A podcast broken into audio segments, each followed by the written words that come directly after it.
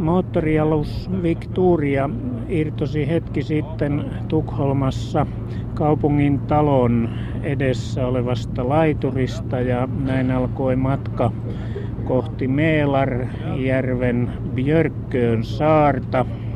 Ja tuolla Björkköön saarella oli viikinkiaikana Skandinavian niemimaan vanhin kaupunki. Tämä matka kestää tätä kapeaa vesireittiä kaksi tuntia tällä aluksella. Matkaa tuonne Björkköön saarelle on 30 kilometriä tätä Meelarin vesireittiä pitkin. Viikinkiaikana tässä veden pinta oli 5 metriä korkeammalla. Se tarkoittaa sitä, että tämä ei ollutkaan järvi, vaan tämä oli merenlahti todella silloin. Ja tänne johti alkutilanteessa vaikka kuinka monta reittiä. Mutta viime kädessä sitten jäi kaksi tämmöistä pääreittiä jäljelle. Toinen tuli suoraan tuolta etelästä, Öölannista, Gotlannista päin, Söderteljen läpi. Ja juuri sillä kohtaa sitten sijaitsee sekä Virkka että sen aikaisempi muoto Heliö, jonka ohi tässä myöskin kohta mennään. Tämä eteläinen pääreitti kuitenkin kuivu tuossa 970-luvulla suurin piirtein. Samaan aikaan laivat kasvoi isommiksi ja, ja siinä oli niin kuin kahtalainen kehitys. Laivat vaati enemmän syväystä ja syväys samaan aikaan madaltui olennaisesti. Nykyään siellä Söderteliessä on semmoinen, semmoinen kanava, josta nyt sitten keinotekoisesti päästään läpi. Jäljelle jäi vain yksi vesireitti ja se tuli tästä Tukholman vanhan kaupungin kummankin puolen. Ja tämä selittää sitä, minkä takia tähän Tukholman paikalle jo viikinkin ajalla alkoi syntyä tällaista kaupunkimaista asutusta. Varsinainen kaupunkihan siihen tuli vasta tosin paljon myöhemmin 1200-luvulla. Rahastaja kerää siinä lippuja ja näin matka jatkuu. Jatkuu pitkin Uplannin etelärajaa. Tämä on mielenkiintoinen tämä Björkköön sijainti tässäkin suhteessa ja samaten Heliöön, että äh, ne tuntuu muodostavan samankaltaisia rajapintayhteisöjä kuin esimerkiksi Turku Aurajoessa Sirkku Pilmanin mukaan. Ja jos katsotaan menneitä aikoja tarkemmin tästä näkövinkkelistä, niin voidaanpa ajatella, että Lontookin on ollut tällainen Vesseksin ja Esseksin välissä, tai, tai Rooma Tiberjoen varressa Etruurian ja Latiumin välissä. Ulkomaalaiset kauppiat on pysäytetty ensimmäiseen saareen, kun ne on tullut Uplannin puolelle tuolta Södermanlandista. Tämä vesireitti kulkee siis sekä Södermanlandin että Uplandin välistä rajaa kutakuinkin ja mm, sitten toisaalta lähestytään paikkaa, joka on Uplannin muinaismaakunnan Attundalandin ja Fjärthundralandin välissä. Lähestymme nyt siis Heljöön saarta ja se sijaitsee Meelaren järven Lillö nimisessä saaressa. Se on alue, joka käsittää muinaislinnan ja sitten huomattavan määrän rakennusjäänteitä ja muita kalmistoja. Sitä on kaivettu vuodesta 1954 lähtien. Arkeologit ovat sitä kaivaneet. Ja sieltä on löydetty valtavasti esineistöä, kymmeniä tuhansia valinmuottien jäännöksiä ja muoteissa tehtyjä valutöitä. Ja paikalla on ollut kokonainen käsityöläiskylä ja todennäköisesti myös huomattava kauppapaikka. Nyt moottorialus Victoria on tullut Heljöön saaren tuntumaan, eli lähellä on jo Heljöön linnavuori. Matkaa Tukholmaan on parikymmentä kilometriä. Viikinkiaikaan tämä saari oli huomattavasti pienempi kuin nykyään ja, ja sen asutus sijaitsee tuolla pohjoispuolella. Me taas ollaan tässä eteläpuolella. Nyt tullaan tähän Muinaislinnanvuoren satamaan. Ja siellä oli kolme kartanoa, joissa jokaisessa oli tuolla pohjoisrinteellä vielä useita halleja. Keskimmäisessä kartanossa oli jopa viisikin hallia ja oli lukuisia käsityöpajoja. Niin Nämä kolme asutusta, kukin noin hehtaarin kokonen, sijaitsee 600 metrin matkalla hajallaan ja kun niitä on kaivettu, niin on huomattu, että ne ei olekaan yhtä aikaiset, vaan siinä on kolme eri asutusvaihetta. Ensimmäinen asutusvaihe on tuolta 400-600-luvuilta. Sitä leimaa pronssin valu. Täältä onkin löydetty eniten pronssivalumuotteja koko Ruotsin mantereen alueelta. 90 000 kappaletta on listattu. Eli siitä lähdettiin liikkeelle, mutta sitten Vendel-aikana tai Merovinki-aikana vuodesta 600 vuoteen 800 välissä, kun tämä keskimmäinen näistä asutuksista oli käytössä aivan tässä muinaislinnavuoren pohjoispuolella, niin sitä leimaa kaukokauppa. Tämä on aivan hämmästyttävää, mitä täältä on löydetty. Täällä on irlantilainen piispan sauvan pää, bysanttilaisia hopeaastioita, egyptiläinen, koptilainen kauha tai, tai tämmöinen kasteallas, suuria määriä Reininmaan lasia, arabialaisia rahoja, hopearahoja. Ja sitten täältä löytyy puolet koko Ruotsin mantereen itäbalttilaisista löydöistä ajalta ennen viikinkiaikaa. Yhteyksiä on ollut Gotlannin kautta tonne Latvian rannikolle Grobiniin. Täällä on ollut myöskin paljon varastoja, sen tietää siitä, että lukkoja ja avaimia löytyy paljon. Heliössä oli todella paljon käsityöverstaita. Käsityöläiskylä on ollut tällä paikalla sen lisäksi, että se on ollut tärkeä kauppapaikka, jota nämä kansainväliset kauppayhteydet osoittaa. Eli Heliön verstaissa on valettu miekannuppeja, loistosolkia, koristeltuja solkia, tietysti sitten käyttöesineitä, käyttökoruja, pronssineuloja, raudan taonta on ollut huomattavaa. Jääkenkiäkin on löytynyt, veitsiä, sirppejä, vyönsolkia, erilaisia nauloja ja niittejä. Se vanhin asutus, jolloin tämä pronssinvalanta alkaa, niin on ihan tyypillinen Melarin alueen maalaistalo, isompi maalaistalo. Ja koko tämän ajan, kaikki nämä haudat näissä kahdeksassa hautausmaassa, mitä tässä ympärillä on, noudattaa aivan normaalia maatilojen ympäristöjen äh, hautaustraditioita. Täällä ei niin kuin näissä hautauksissa näe, näy lainkaan tämä suuri kansainvälisyys tai tämä käsiteollisuus, mitä täällä on. Tässä keskimmäisessä, siis viikinkiaikaa edeltäneessä Heliön maatilassa, niin on erityistä se, että siinä on viisi tällaista hallitaloa, siis maa, maalaistalolle tyypillistä taloa, mutta myöskin alkaa löytyä osittain maan sisään kaivettuja kuoppataloja, jotka muualta Skandinaviasta tunnetaan nimenomaan käsityöläisten asuntoina tai työ, työtiloina. Vielä emme ole maininneet sitä, että täältä löytyy myös kaukaa tuotuja esineitä. Buddha Patsas. Tosiaan Buddhan patsas on yhdessä näistä ähm, viikinkiaikaa edeltäneen vaiheen viidestä talosta, hallitalosta. Ja siitä onkin sanottu, että, että se on ilmeisesti tämmöinen synkreettinen kulttirakennus.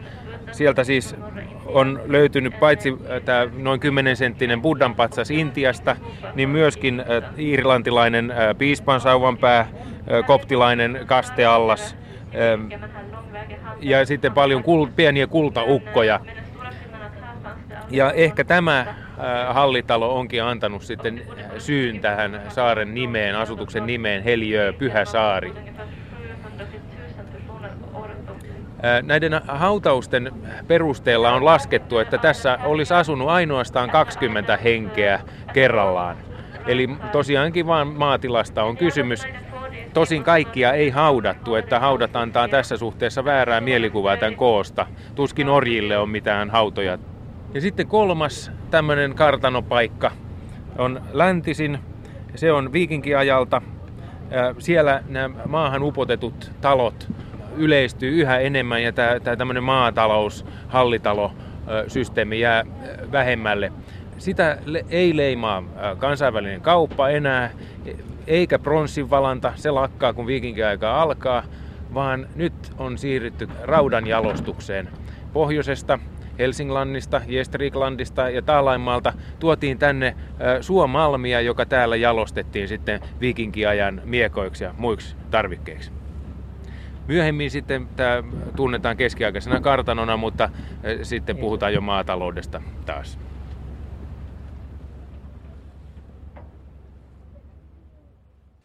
Nyt olemme sitten saapuneet Birkaan, kauppapaikkaan, joka perustettiin joskus 700-luvun lopulla. Tuolla kun tulimme rantaan, niin on siellä yhdessä taulussa mainittu vuosiluku 770. Tämän paikan perustamis ajankohdaksi joka tapauksessa sinne 700-800-luvun vaihteessa tästä tuli merkittävä paikka ja parhaillaan mennään sisään Birkan linna mäelle sitä ympäröivän vallin kuninkaan portista. Joo, tämä tilanne oli sellainen, että ihan jo alussa tämä Linnanmäki linnotettiin. Kaupunkia ei vielä. Se otti toista sata vuotta ennen kuin kaupunki sai ympärilleen muurin. Tästähän on Anskarin legendassa kertomus, kuinka tätä piiritettiin, kun Anskar tuli tänne tanskalaisen sotaväen kanssa. Siis pyhä Ansgarius, Ansgar. Ja tuossa edessä juuri näkyy tuolla Linnavuoren päällä Anskarille pystytetty muistoristi. Aika kookas sellainen, noin 4-5 metriä näyttävä laitos.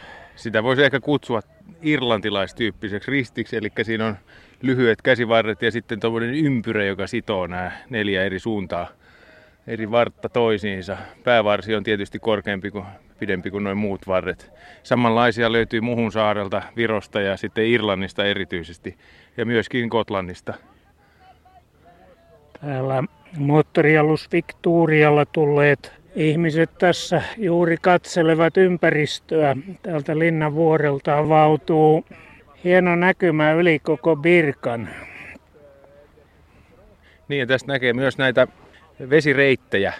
Etelästä tultiin sieltä Södertelien reittiä tähän asti ja tästä sitten jatkuu sama halkeama pohjoiseen tonne aina Uppsalaan saakka.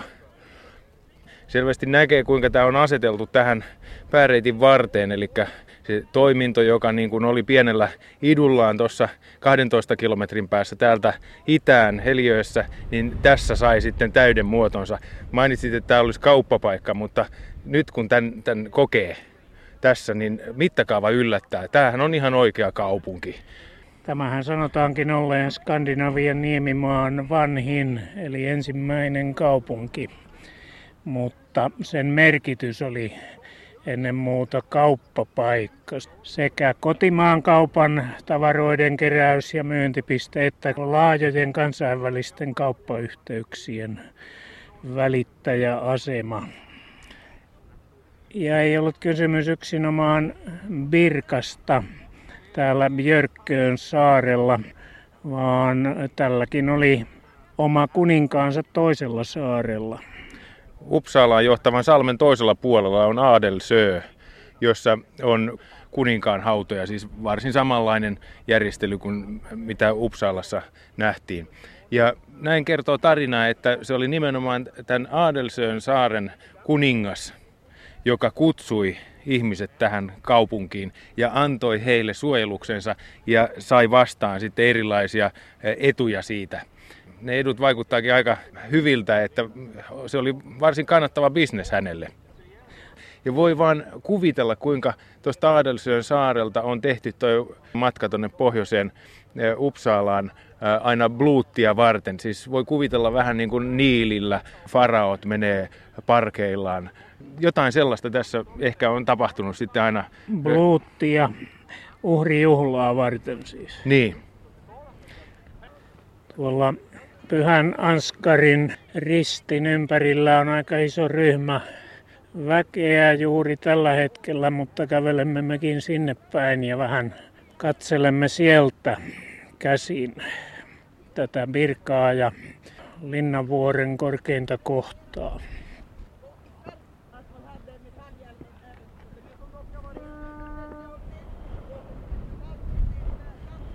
No nyt nousimme tänne erittäin tuuliselle Linnavuoren laelle ja siinä on edessä tuo risti. Siinä lukee, että minne af Ansgarius Christendomens apostol i Norden tässä ristiä kiertävässä kehässä, eli Pohjolan apostolin Anskariuksen muistoksi. Ja sitten siinä on vuosiluku tuossa vaakapalkissa 829. Se oli se vuosi, kun Anskarius tänne ensimmäistä kertaa tuli paikallisten asukkaiden tilauksesta. Keisari Ludwig oli hänet tänne lähettänyt.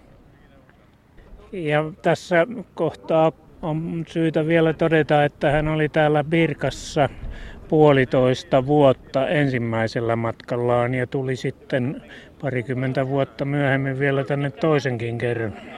Joo, aika jännä juttu, että hän arkkipiispan asemasta, äh, Hampuri Bremenin arkkipiispan asemassa tuli tänne toista kertaa sitten 850-luvulla. Löysimme tästä tuuliselta mäeltä suojaisan kallionyppylän, jonka takana Istuen katselemme Birkan muinaisen kaupungin sijaintia. Se on tuossa edessä Linnavuoren heti juurella nurmettunut kenttä. Loivasti viettää tuonne merenrantaan päin lampaille, joita tässä näkyy käyskentelevän lähiympäristössä. Se on erinomaista laidunmaata. Mitään rakennelmia siinä ei näy, jäänteiden jälkiä. Tuo kaupunki on sijainnut paikassa, jonka nimenä on nykyään Svartajurden musta maa. Se tarkoittaa siis kahden metrin paksuista kulttuurimaannosta, erinomaista peltomaata ja se onkin ollut pelto käytössä monet sadat vuodet ja se on tuhonnut siitä maan pinnanläheisyydestä nämä kaikki jäänteet, mutta syvempää löytyy kyllä. Tämä alue on siis noin seitsemän hehtaaria, tämä Mustan maan alue, ja siitä on arvioitu näin, että sata henkeä olisi asuttanut aina kutakin hehtaaria, jolloin 700 henkeä olisi tämän asutuksen väkiluku. Toinen keino on laskea haudoista ja katsoa, että kuinka monta ihmistä haudattiin per vuosi ja siitä päätellen jotain. Jotkut arviot nousee 2000 henkeen. Uskon kyllä, että tämä 700 on vahvasti alakantissa ja niin kuin todettua, niin nämä haudoista laskemiset ei anna kuvaa esimerkiksi orjien lukumäärästä. Ja lisäksi se, että aina markkinoiden aikaan täällä oli moninkertainen määrä ihmisiä. Mitään toria ei ole löydetty. Täällä Melarenin laakson alueella on ollut tapana pitää markkinoita talvella jäällä, ja se saattaa selittää tätä tätä asiaa. Tämä linnavuori, jossa nyt ollaan, se oli linnotettu paikka, puolustuslinna tarvittaessa. Ja sitten kaupungin ympärille, tuon seitsemän hehtaarin tai vähän enemmän sen ympärille, rakennettiin sitten 900-luvun alkukymmenillä valli. Niin se rakennettiin vuoden 1923 jälkeen, sen verran tiedetään. Siinä on pieniä vallin jäänteitä vielä jäljellä. Ne menevät tuonne pohjoista kohti puoliympyrän muotoisena. Ei aivan täydellisen puoliympyränkään muotoisena ja siinä on aukkoja. Ja näiden aukkojen kohdalla on sitten ollut torneja. Siis valli on yhtynyt tuolla pohjoissa suunnassa meren rantaan ja saaren pohjoisosassa aivan ovatkin olleet tavarasatamat. Valli päättyy paikassa, jonka nimi on Kughamn. Se tulee Kogisanasta. Siellä olisi ollut friisiläisten kauppalaivojen satama ja sen viereinen lahti on Korshamn. Siinä olisi ollut viljasatama ja siitä vähän eteenpäin pohjoista rantaa niin on ollut suolasatama, Salviik. Kokonaishahmo tässä muistuttaa hyvin paljon Hedebyystä, toisesta vanhasta kaupunkipaikasta tuolla Jyllanin Niemimaalla. Mutta on ilmeistä, että tämä on pikkasen vanhempi kuin se, muutamia vuosikymmeniä vanhempi kuin se. Niin, Hedeby on ihan siellä Saksan rajalla Slesvigissä, Tanskan etelärajalla. Norjastakin löytyy sitten vastine sellainen kuin Kaupang tai Skiring Saal, mutta se ei koskaan saavuttanut kaupungin tunnusmerkistöä, sillä ei ole muuria, sen asutus oli paljon vähäisempi, mutta hyvin merkittävä kauppapaikka kuitenkin, vaikka ei siellä paljon ihmisiä asunutkaan. Kaupang sijaitsee Oslovuonon länsirannalla ja sen läheltä tunnetaan sellaiset paikat kuin Ooseberg ja Kokstad, joista hienoimmat viikinkilaivat on kaivettu savikumpuhaudoista. On ilmeistä, että tästä Birkasta tuli kohta perustamisensa jälkeen hyvin merkittävä kauppapaikka, mm, johon tuli myös ulkomaisia kauppiaita asumaan heti 800-luvun alussa. Monet kielet ovat kaikuneet tämän kaupungin kaduilla. Ulkomaalaisten määrä on ollut todella suuri, näinkin voidaan sanoa. Täällähän on säilynyt merkkejä niin Allahin kuin Tuurin kuin Kristuksen palvonnasta, että tämä on ollut monikulttuurinen paikka tosiaan. Erityistä täällä on tuo hautaustapa. Täällä haudattiin saksilaiseen tapaan tällaisiin puulaatikoihin. Ja, Puukammio hautoi. Joo, ja, ja niistä säilyneet jäänteet kertoo vahvoista yhteyksistä tuonne Pohjois-Saksaan. Siinä on mielenkiintoinen historiallinen tausta tarjolla – Nimittäin frankit voittivat lopullisesti saksit 785 juuri samoihin aikoihin, kun paikallinen kuningas kutsui tänne näitä kaupunkilaisia. Ruotsalaiset itse ei ollut kaupunkilaisia. Tähän oli ensimmäinen laatuaan täällä. On varsin luontevaa olettaa, että tässä on joku asiayhteys tämän frankkien Saksin valtauksen kanssa. Tämä sota Sakseja vastaan oli aivan hirveä ja, ja eivät antaneet periksi millään ja voi hyvin kuvitella tosiaan, että, että mieluummin lähtivät pois kuin jäivät sinne frankkien alle. Toinen jännä juttu tässä on, liittyy friiseihin Hollannista. Friisien maa liitettiin jo aikaisemmin frankkien maahan 734 ja niiltä ajoilta alkaa näkyä mielenkiintoisia vaikutteita Naapurisaarella Heliössä esimerkiksi löytyy skaettoja, näitä, näitä friisien rahoja, friisien kankaat alkaa tulla, niistä tehdään viikinkilaivojen purjeet, joka on tietenkin aivan keskeinen osa viikinkiaikaa. Ja sitten jäänteitä friiseistä tavataan aina vanhaa laatokkaa myöten, joka perustetaan jo 750-luvulla. Eli tässä oli niin kuin kaksi tämmöistä ulkomaalaista kulttuuriaaltoa. Ensin nämä friisit ja sen jälkeen nämä saksilaiset.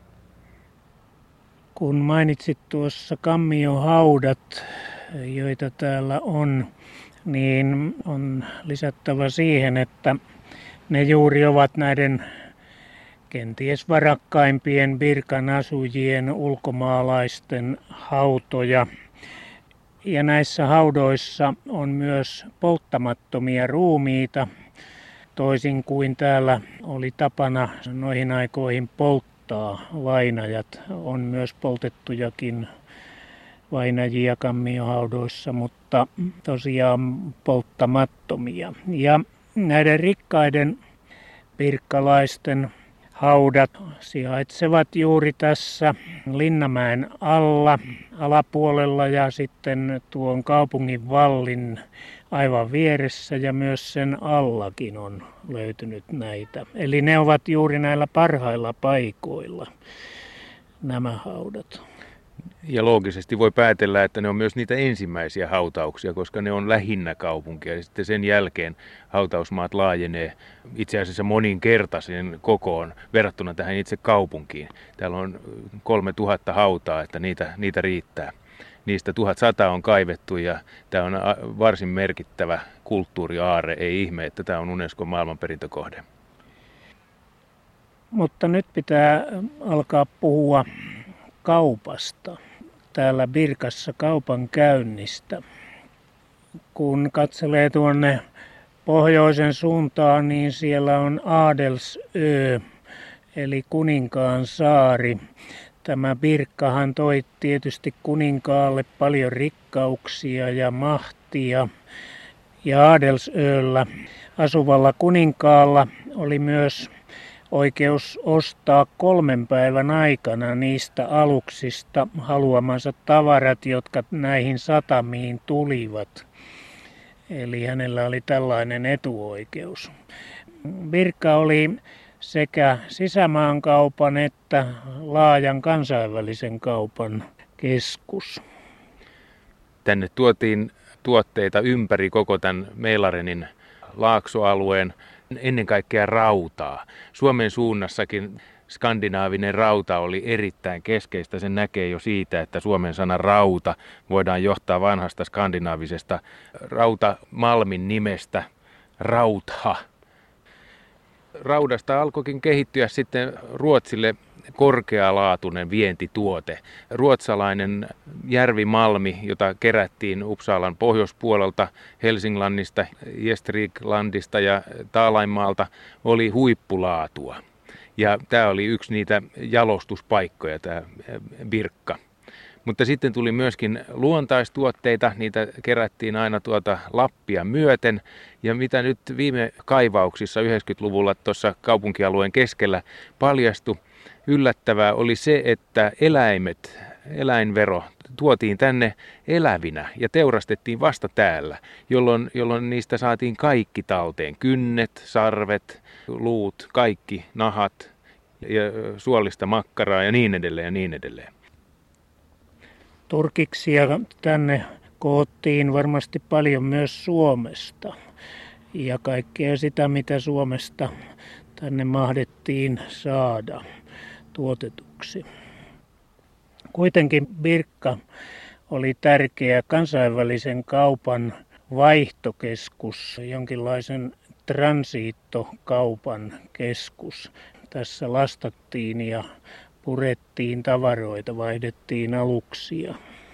Niin kauan kuin Meilaren oli merenlahti, niin näin tosiaan oli tilanne, mutta heti sitten kun Tukholman kohdalle syntyi putoukset, kosket, niin, niin se toiminto siirtyi sinne niin kuin luonnollista onkin. Eli siihen asti päästiin merilaivoilla ja siitä eteenpäin sitten tasapohjaisilla Meilarenin alueen pikkupaateilla. Mutta vastaava siis tapahtui aikaisemmin täällä. Etelästä ja idästä tuotiin erityisesti kankaita, silkkejä ja hopeaa, rahoja. Rahat ymmärrettiin raaka-aineeksi, niitä ei siis käytetty vaihdannan välineinä sellaisinaan, vaan ainoastaan painoyksikön mukaan. Kultaa löytyy yllättävän vähän, vaan muutama prosentti jalometalleista on kultaa. Aseet oli keskeinen myyntiartikkeli myöskin, ja ehkä kaikista tärkein oli kuitenkin suola. Ilman suolan tuomista tuolta Lübeckin alueelta ei tällainen metsästyskulttuuri, joka tuotti näitä nahkoja tänne, olisi ollut mahdollinen. Lihan säilyttämiseen tarvittiin suolaa. Täällä Birkassa kauppapaikalla vallitsi tietysti kuninkaan suojelus ja rauha kauppiaille käydä kauppaansa. Kaupparauha. Se oli olennaisen tärkeä asia noina levottomina vuosisatoina, jolloin Birkka kukoisti sekä yhteispohjoismaisessa kaupassa Suomesta, Ruotsista ja Norjasta syntyvässä kauppavaihdossa ja sitten kansainvälisessä kaupassa toisaalta. Euroopasta tunnetaan useita esimerkkejä tällaisista kahden kuninkaan tekemistä kauppasopimuksista, joissa turvataan alamaisten matkustaminen ja, ja sitten tämä kaupparauha. Ja oletetaan, että tämä oli tämmöinen yleinen tapa järjestää asia. Kaikista parhaiten Pohjolaa koskevista sopimuksista tunnetaan Fuldan annaaleissa vuodelta 873 kuvattu menettely.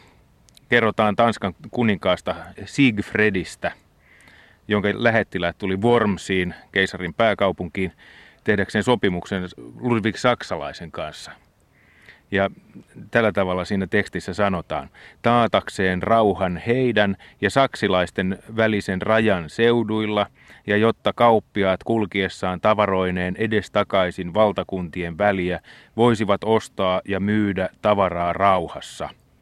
Kuningas, siis tarkoitetaan Ludwig Saksalaista, lupasi puolestaan pitää tämän kaiken voimassa.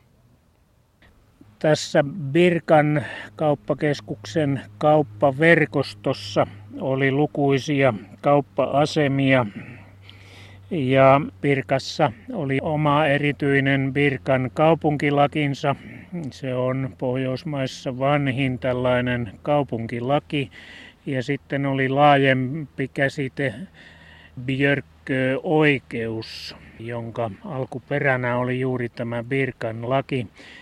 Ja historian tutkijat ovat tulleet siihen johtopäätökseen, että täältä Birkasta siirtyneet kauppamiehet joko 900-luvulla tämän toiminnan aikana tai sitten etenkin kun 970 jälkeen toiminta täällä Birkassa lakkasi, niin muualle siirtyneet kauppamiehet veivät mennessään tämän Birkka-oikeuden muihin paikkoihin. Ja näin Birkan laki, Birkka-oikeus vallitsi tämän kauppaverkoston kauppapaikoilla.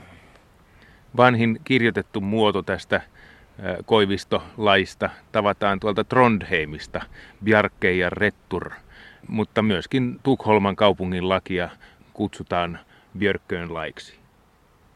Pirkan kauppaverkoston kauppapaikkoja oli todellakin pitkin rannikoita eri puolilla Suomessakin aina Torniojoen laaksosta alkaen tuonne Viipurin lähelle Koivistoon. Ja arkeologi Unto Salo onkin kartoittanut pitkin Suomen rannikkoa 23 Björkköä tai Koivistonimistä paikkaa. Osa näistä paikoista ei kuitenkaan ole Birkan järjestelmään kuuluvia kauppapaikkoja, vaan jotkut ovat luonnonnimiä johtuen koivikosta. Nämä Salon kartoittamat Björkö, Koivistonimet, ne ovat sellaisia paikkoja, jotka ovat mantereen edustalla olevia saaria. Ei siis mantereen kauppapaikkoja Suomessa mutta niillä vallitsi siis kaupparauha Björkköön lain ja sopimusten mukainen kaupparauha. Bjarkö ja Retturin tärkeydestä antaa kuvan Ottarin tarina. Se kirjattiin ylös Vesseksissä Englannissa 800-luvun lopulla ja hän kuvaa siinä kuinka hän pysähtyi Bjarmien maahan eikä jatkanut matkaansa eteenpäin. Ja syyksi eh, Ottar ilmoittaa for unfrith. Tämä muinainen sana unfrith tarkoittaa rauhattomuutta ja tässä erityisesti kaupparauhattomuutta. Sinne ei ollut norjalaisen kauppiaan meneminen. Siellä ei ollut Bjarkö ja Rettur voimassa.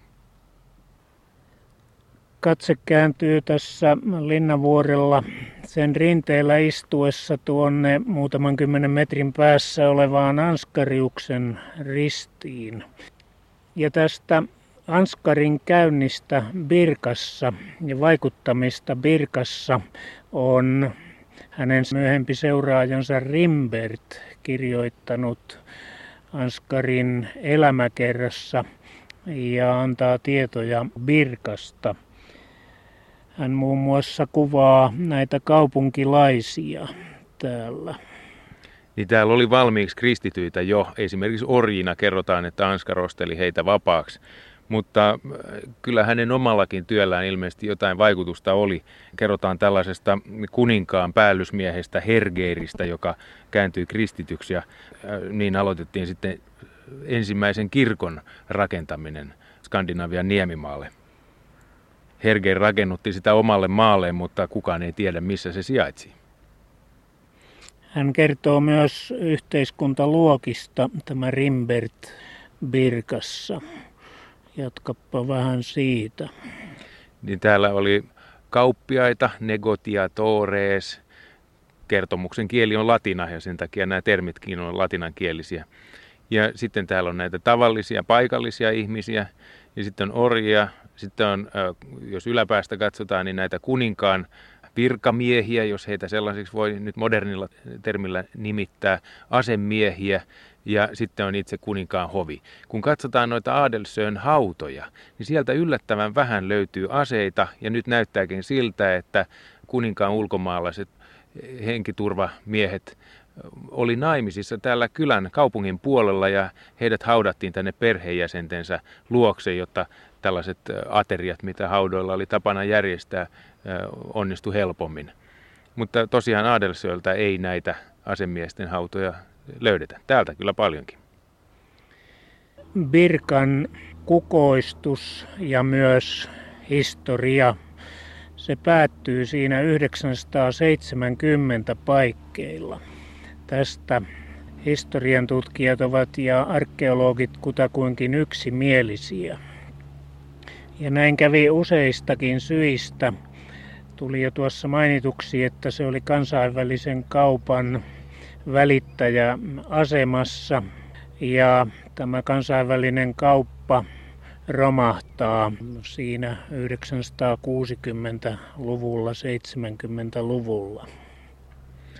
Saksalaiset valtaa idäntien alkupisteen Hedebyn Tanskassa Jyllandin niemimaalla.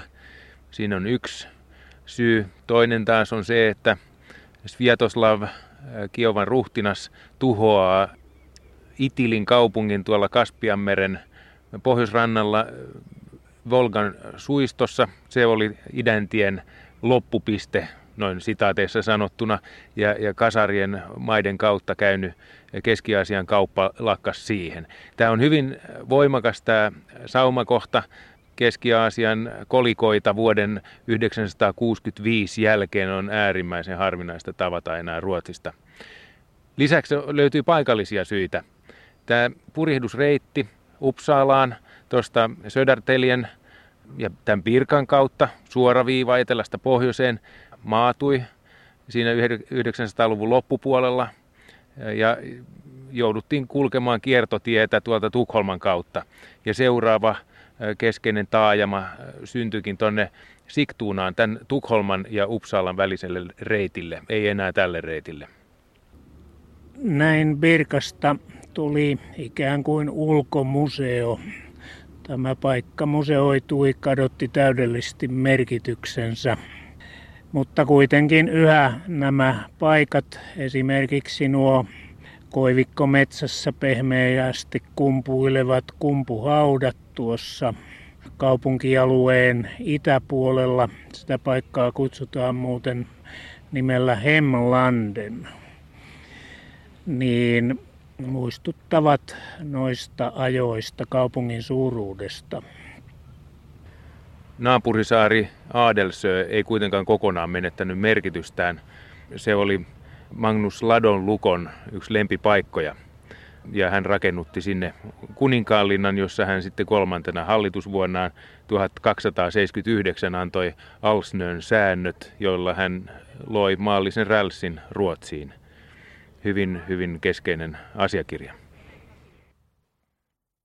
Lopuksi vielä yksi näkökulma muinaiseen Birkaan. Olisiko Birka se vauras ja mahtava saari, josta suomalainen kansanrunous, merirunous, ikään kuin syrjästä ihaillen kertoo? Saari on se paikka, jossa upporikas ruhtinas Ahti Saarelainen, saaren kuuluisa kuningas, laskee pöydän päässä rahojaan ja mittailee maitaan. Ennen ahti maita puuttui, ennen kuin sämpsä siemeniä. Onko Birka se paikka, josta voitiin purjehtia syvemmälle Ruotsin sisämaahan, kuten sankari Kaukomieli, joka saaresta käsin laskea karattelevi syvemmälle Ruotsin maata? Kultaneidon takojan säkeissä saari esiintyy Tukholman eli Tukulmin yhteydessä ja Birkan häviöstäkö kertoo inkeriläinen runo. Näin mä saaren maan palavan, Koiviston kylän kytevän.